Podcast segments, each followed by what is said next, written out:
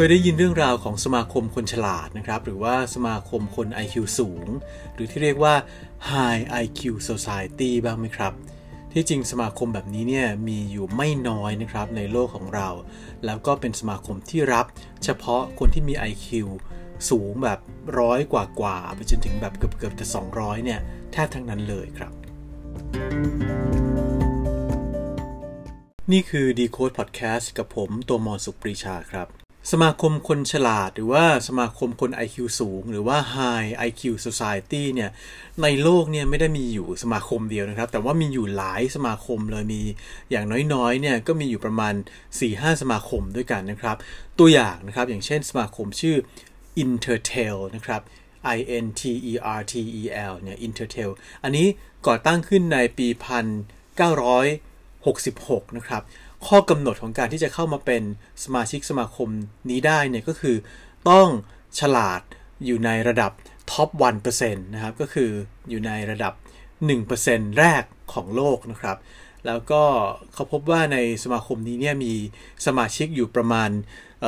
1,300 ถึง 1,400 คนนะครับ โดยที่สมาชิกสมาคมเนี่ยมี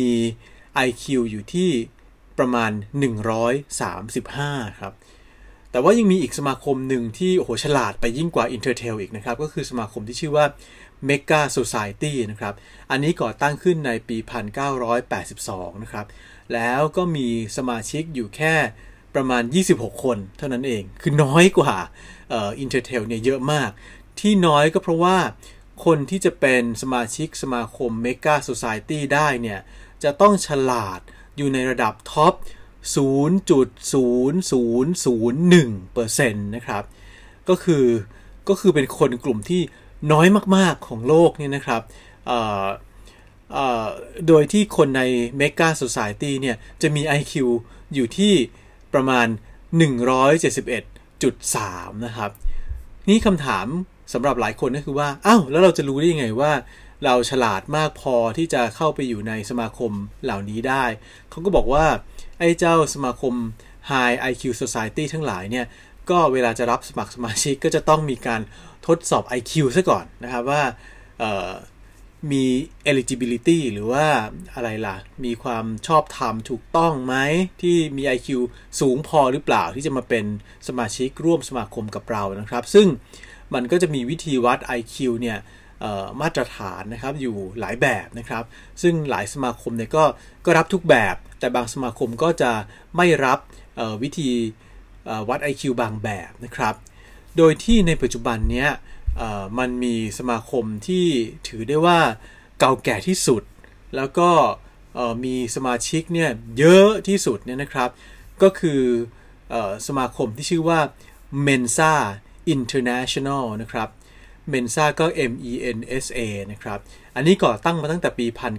1946 นะครับ ในปัจจุบันนี้มีสมาชิกประมาณ 134,000 คน เห็นไหมครับว่าคนคน IQ สูงสูงคนฉลาดฉลาดนี้จริงๆ ในโลกนี้มีไม่น้อยเลยนะครับ สมาชิกของกลุ่มสมาคม Mensa International เนี่ย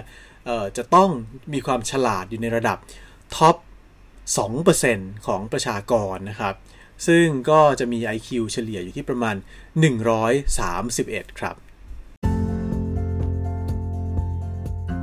หลายคนอาจจะสงสัยนะครับว่า เฮ้ยเขาตั้งสมาคมคนฉลาดกันขึ้นมาทำไมเอาไว้เหยียดคนอื่นหรือเปล่า หรือว่าจะบอกว่าเฮ้ยฉันฉลาดกว่าคนอื่นเนี่ยคนฉลาดฉลาดทั้งหลายมารวมตัวกันเถอะอะไรอย่างเงี้ยจริง ๆ ก็ ก็มีส่วนถูกอยู่นะครับ ยกตัวอย่างอย่างเช่นสมาคม Mensa International เนี่ย อันนี้ก่อตั้งขึ้นมาโดยนักกฎหมายนะครับ ชาวออสเตรเลีย แล้วก็นักวิทยาศาสตร์ กับนักกฎหมายอีกเหมือนกันชาวอังกฤษอะไรเงี้ยนะครับ ก็ร่วมมือกันตั้งสมาคมเมนซ่าเนี่ยขึ้นนะครับที่ในอังกฤษนะครับในออกซฟอร์ดนะครับ โดยที่เขาก็เกิด ความคิดขึ้นมาว่า เออมาตั้งสมาคมสำหรับคนที่ฉลาดกันเถอะ ฉลาดในที่นี้ไม่ใช่แค่ฉลาดธรรมดานะแต่ต้องฉลาดมากด้วย โดยที่มีคุณสมบัติอย่างเดียวเองสำหรับสมาชิกว่าจะเข้ามาได้ก็คือ จะต้องมี IQ สูงนะครับ โดยที่ไม่สนใจเลยว่า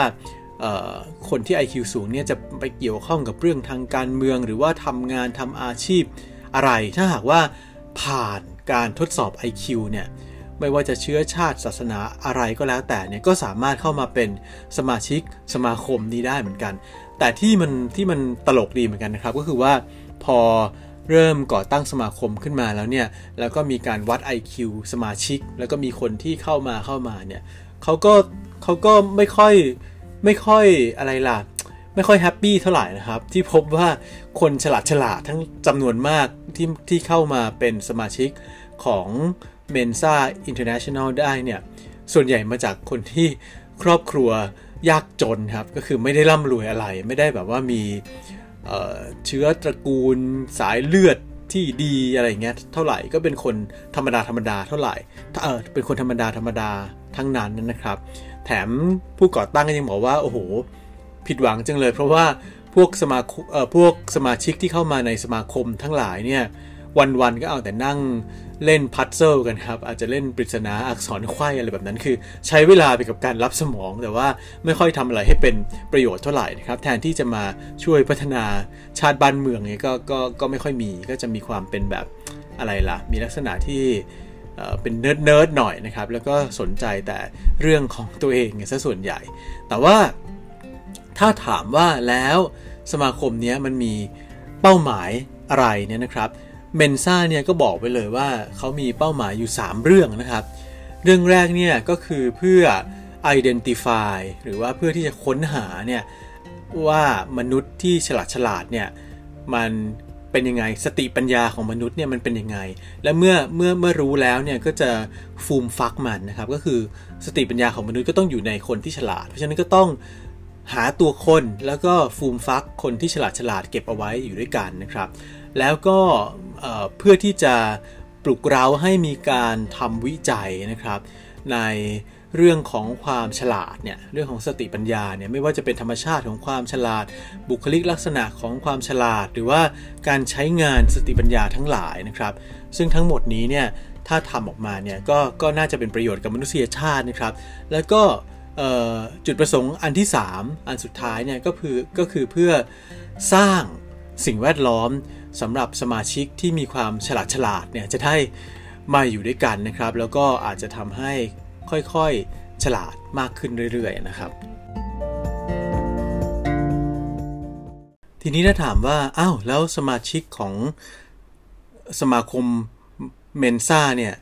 มีใครบ้างนะครับ คือคนที่เป็นสมาชิกของ Mensa เนี่ยเขาจะเรียกว่าMensans นะครับ M E N S A N นะครับ Mensans นะครับ คนที่เป็น Mensan เนี่ยก็มีเยอะแยะเลยนะครับ หลายคนที่เราก็อาจจะรู้จักนะครับคนแรกเนี่ยที่เราน่าจะรู้จักกันเป็นอย่างดีนะครับ ก็คือ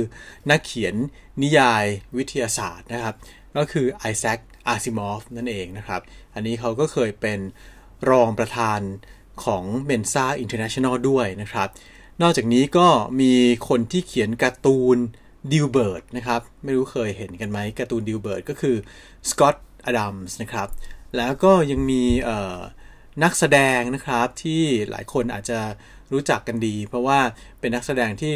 ได้รับรางวัลออสการ์ด้วยนะครับ นั่นก็คือจีน่าเดวิสนะครับ แล้วก็ยังมีอีกหลายคนนะครับ ตัวอย่างเช่น ถ้าใครเคยดูซีรีส์เรื่อง Modern Family เนี่ย ก็อาจจะคุ้นเคยกับ ตัวละครคนหนึ่งนะครับ ซึ่งเป็นตัวละครที่เป็นเด็กลูกคนสุดท้องนะครับของออครอบครัวครอบครัวดันฟี่นะครับ ชื่อว่าลูกดันฟี่นะครับ แต่ว่าตัวจริง ๆ ของเขาก็ชื่อว่าโนแลนโกนะครับ G O U L โนแลนโกหรือกูเนี่ยนะครับโนแลนกูเนี่ยก็ก็ก็เป็นอีกคนหนึ่งที่ IQ สูง แล้วก็ได้อยู่ใน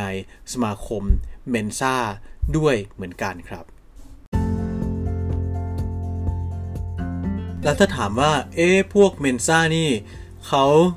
ตั้งสมาคมคนฉลาดขึ้นมาแล้วเขาพบปะกันบ้างหรือเปล่าเนี่ย จริงๆก็คือมีนะครับ มีการพบปะที่เขาเรียกกันว่าเป็น annual gathering หรือว่าเขาเรียกเป็นตัวย่อว่า AG นะครับ ก็คือการพบปะเนี่ยประจำปีก็เกิดขึ้นทุกปีนะครับ โดยที่บางทีก็เกิดขึ้นในแต่ละประเทศนะครับ เพราะว่า Mensa International เนี่ยจริงๆ ก็มีสาขาอยู่ในประเทศต่างๆ อย่างเช่น อยู่ในอเมริกา อยู่ในแคนาดาอะไรอย่างเงี้ยนะครับ อย่างในอเมริกาเนี่ยงาน AG หรือ Annual Gathering เนี่ยปกติแล้วก็จะจัดขึ้นในช่วงวันชาติอเมริกันนะครับหรือของแคนาดาเนี่ยก็เป็นวันที่ที่ชื่อว่าวันแคนาดาเดย์หรือว่าคล้ายๆ วันชาติของแคนาดาเหมือนกันคือวันที่ 1 กรกฎาคมนะครับ แต่ว่าจะไม่ได้จัดตรงวันซะทีเดียวนะครับ ก็อาจจะจัดในช่วงสุดสัปดาห์ของ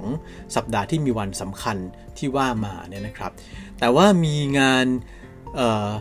AG หรือว่า Annual Gathering ครั้งใหญ่ที่สุดที่เรียกว่าเป็น Mensa World Gathering นะครับ ก็คือในปี 2006 นะครับ อันนั้นเกิดขึ้นเนี่ยเพื่อที่จะเฉลิมฉลองครบรอบ 60 ปีของการก่อตั้งสมาคมเมนซ่าขึ้นมานะครับ ก็จัดกันขึ้นที่ออร์แลนโดในฟลอริดานะครับตั้งแต่วันที่ 8 ถึง 13 สิงหาคม โดยที่มีผู้เข้าร่วมเนี่ยถึง 2,500 คนมาจาก 30 ประเทศทั่วโลกเลยนะครับ ถามต่อว่าเอา้ามาเจอกันแล้วมาทำอะไรนะครับ จริงๆเราอาจจะคิดว่าโหคนฉลาดเหล่านี้มาเจอกันนี่จะช่วยกันแก้ปัญหาไวรัสหรือเปล่า หรือว่าแก้ปัญหาฝุ่นหรือเปล่า หรือว่าแก้ปัญหานิวเคลียร์อะไรหรือเปล่า จริง ๆ ฉลาดแค่ไหนมาเจอกันนะครับ ก็ปาร์ตี้นี่แหละ ในงานก็จะมีแบบมีคนมาพูดเป็น speaker โน่นนั่นนี่ มีการจัดเต้นรำนะครับ อาจจะมีเวิร์กช็อปความเป็นผู้นำเวิร์กช็อปโน่นนั่นนี่นะครับ หรือว่ามีงานมีอีเวนต์สำหรับเด็กๆ อย่างเงี้ยครับ หรือมีการเล่นเกม มีกิจกรรมต่างๆ ซึ่งก็แทบจะไม่ต่างอะไรนะครับกับการพบปะของผู้คนทั่วไปนะครับ แต่ว่าที่ที่อันอีกอีกอันหนึ่งที่ Mensa มีแล้วก็คล้ายๆ กับสมาคมทั่วไปก็คือ จะต้องมีเขาเรียกว่าอะไรล่ะnewsletter ครับ หนังสือข่าวจดหมายข่าวหรือว่า magazine เนี่ยที่ส่งไปให้สมาชิกทั้งหลายนะครับ เพื่อเชื่อมความสัมพันธ์อะไรก็แล้วแต่เนี่ยซึ่งข้างในจดหมายข่าวเนี่ยก็จะมี บทความมีคอลัมน์ที่สมาชิกเนี่ยเป็นคนเขียนนะครับ แล้วก็อาจจะมีข้อมูลต่างๆ เกี่ยวกับอีเวนต์ของ Mensa ที่กำลังจะเกิดขึ้น โดยที่ในแต่ละประเทศเนี่ยก็จะมีสิ่งที่เรียกว่า newsletter ของเมนซ่าเนี่ยแตกแตกต่างกันออกไปนะครับ อย่างเช่นในอังกฤษเนี่ยก็จะเป็น Mensa Magazine นะครับ ในอเมริกาจะเป็น Mensa Bulletin นะครับ ในออสเตรเลียเนี่ยจะจะเป็นหนังสือเป็นเป็นนิตยสารชื่อว่า Table Oz นะครับ หรือว่าอย่างในเซอร์เบียเนี่ยก็มีเหมือนกันก็จะเป็น Moza IQ อย่างเงี้ยในฝรั่งเศสจะจะเป็นนิตยสารชื่อ Context นะครับ อันนี้ก็ก็จะแตกต่างกันไปในแต่ละประเทศ แต่ว่าก็จะเป็นนิตยสารที่ส่งไปให้กับสมาชิกของสมาคมเมนซ่าเหมือนกัน แต่ก็ยังมีวารสารนะครับที่เป็นระดับ international นะอยู่เหมือนกันก็คือ Mensa World Journal เนี่ยครับอันนี้ก็จะเป็นวารสารในในในแบบอินเตอร์หน่อยนะครับ แล้วหลายคนอาจจะถามว่าอ้าวแล้วกลุ่ม Mensa เนี่ยสมาชิกของ Mensa เนี่ยเป็นคนหน้าตาแบบไหนนะครับ ก็จริงๆแล้วมันก็หลากหลายมากจนกระทั่งมา คัดเลือกแยกว่าเออเป็นผู้หญิงผู้ชายหน้าตาผิวดำผิวขาวอะไรเงี้ยก็อาจจะค่อนข้างยากหน่อย เพราะว่าเขาก็เลือกโดยใช้ IQ อย่างเดียวนะครับ แต่ก็พบนะครับว่าอออย่างเช่นอายุอย่างเงี้ยครับ ในเมนซ่าของคนอเมริกันเนี่ยมีคนที่อายุแก่ที่สุดคืออายุถึง 102 ปีนะครับ ในขณะที่เมนซ่าของอังกฤษเนี่ยมีสมาชิก แก่ที่สุดเนี่ยอายุ 103 ปีด้วยกันนะครับนั่นแสดงให้เห็นว่า โอ้โห มันมีตั้งแต่เด็กหนุ่มสาวไปจนกระทั่งถึงผู้สูงอายุแล้วอายุเกินร้อยกันด้วยซ้ำไปนะครับ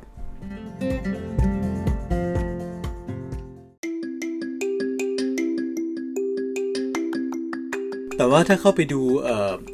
สมาคมเมนซ่าของอเมริกันเนี่ยนะครับเขาจะบอกว่า 38%ของสมาชิกเนี่ยจะเป็นกลุ่มคนเบบี้บูมเมอร์นะครับ คือมีอายุตั้งแต่ 51 ไปจนถึง 68 ปีนะครับ อีก 31%เนี่ย เป็นกลุ่ม Gen X นะครับ หรือว่าเป็นกลุ่ม Millennials นะครับ ซึ่งมีอายุตั้งแต่ประมาณ 27 ถึง 48 ปีนะครับ แล้วก็มีสมาชิกอีกมากกว่า 2,600 คนนะครับ ที่มีอายุไม่ถึง 18 ปีนะครับ โดยที่ถ้าหากว่าแบ่งเป็นเพศแล้วเนี่ย พบว่าจะเป็นเพศชายอยู่ที่ 66%แล้วก็เป็นเพศหญิงอยู่ที่ 34%ครับ นิตยสารอย่าง Scientific American เนี่ยก็เคยทำบทความนะครับบอกว่าเป็นบทความชื่อ When High IQs Hang Out นั่นก็คือพวกเวลาที่พวกคน IQ สูง ๆ มา รวมตัวกันเนี่ยเขาทำอะไรต่อมีอะไรกันยังไงบ้างนะครับซึ่งก็พบว่ามันเกิดการสร้างเครือข่ายสังคมของคนฉลาดขึ้นมาครับ แต่ว่ามันก็ไม่ค่อยได้มีอะไรที่ที่แปลกไปจากคนทั่วไปเท่าไหร่นะครับเเขาเขาไปสัมภาษณ์เนี่ยบางคนนะครับที่ที่เป็นสมาชิกสมาคมเมนซ่าเนี่ย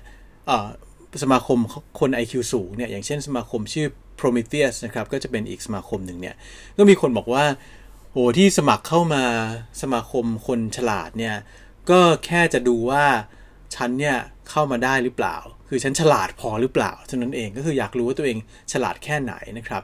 โดยที่ก็ต้องไปจัดการสอบทดสอบทำแบบทดสอบ IQ ต่างๆเนี่ยให้ให้ผ่านนะครับ โดยที่ก็อาจจะต้องมีการ เตรียมตัวเล็กน้อยเพื่อรับสมองประลองปัญญา เพื่อที่จะทำให้ IQ เนี่ยสูงพอที่จะได้เป็นสมาชิกนะครับ แต่ก็มีคนวิจารณ์เหมือนกันนะครับว่า เอไอแบบทดสอบ IQ test ทั้งหลายเนี่ยที่แต่ละสมาคมเลือกว่าอันนี้เอาอันนั้นไม่เอาอะไรอย่างเงี้ยนะครับ จริงๆ แล้วมันแม่นยำเพียงพอหรือเปล่านะครับ แต่ว่าสมาคมเหล่านี้เนี่ยเขาก็ไม่ได้บอกนะครับว่าไอการที่มี IQ สูงเนี่ย แปลว่าคนที่อยู่ในสมาคมทั้งหมดเนี่ยเป็นอัจฉริยะ หรือว่าเป็นคนที่ฉลาดล้ำเลิศเกินหน้าเกินตาคนทั่วไปนะครับ สิ่งที่เขาทำก็ทำแค่วัด IQ เท่านั้นเอง คนที่มารวมตัวกันเนี่ยเขาอาจจะไม่ได้พูดนะครับว่าฉลาดเป็นอัจฉริยะ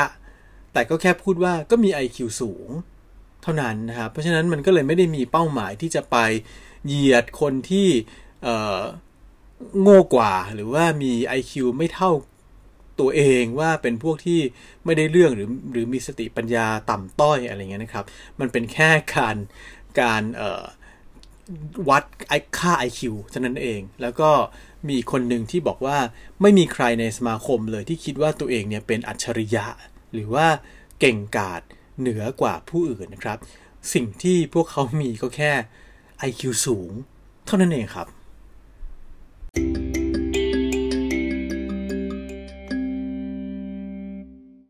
นั่นก็คือ Decode Podcast กับผมโตมาสุปรีชานะครับ ติดตาม Decode Podcast ได้ทาง Spotify Podcast Apple Podcast Google Podcast แล้วก็แพลตฟอร์มอื่น ๆ นะครับเพียงแต่ search คำว่า Decode Podcast นะครับสำหรับในคราวนี้เนี่ยเรื่องราวของสมาคมคน IQ สูงก็จบลงเท่านี้นะครับ อาจจะสามารถค้นคว้าเพิ่มเติมกันได้นะครับ ว่ามันยังมีสมาคม IQ สูงที่ไหนอีก ถ้าเกิดว่าใครคิดว่าตัวเอง IQ สูงมากพอก็อาจจะลองสมัครเข้าไปเป็นสมาชิกดูก็ได้นะครับสำหรับนายคราวนี้เนี่ยต้องขอลาไปก่อนครับ สวัสดีครับ Stay curious with Decode Podcast